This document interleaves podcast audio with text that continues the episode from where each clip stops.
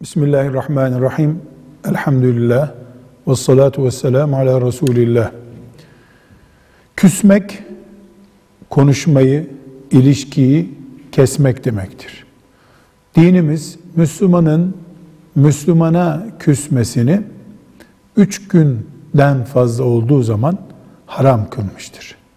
Ancak üç gün küs kalınabilir.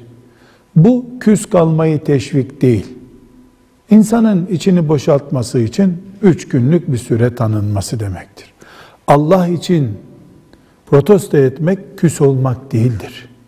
Haram işleyen birisini, kafirlerle ilişki içerisinde olan birisini, Müslümana zulmeden birisini protesto için uzun sürede küs kalınabilir.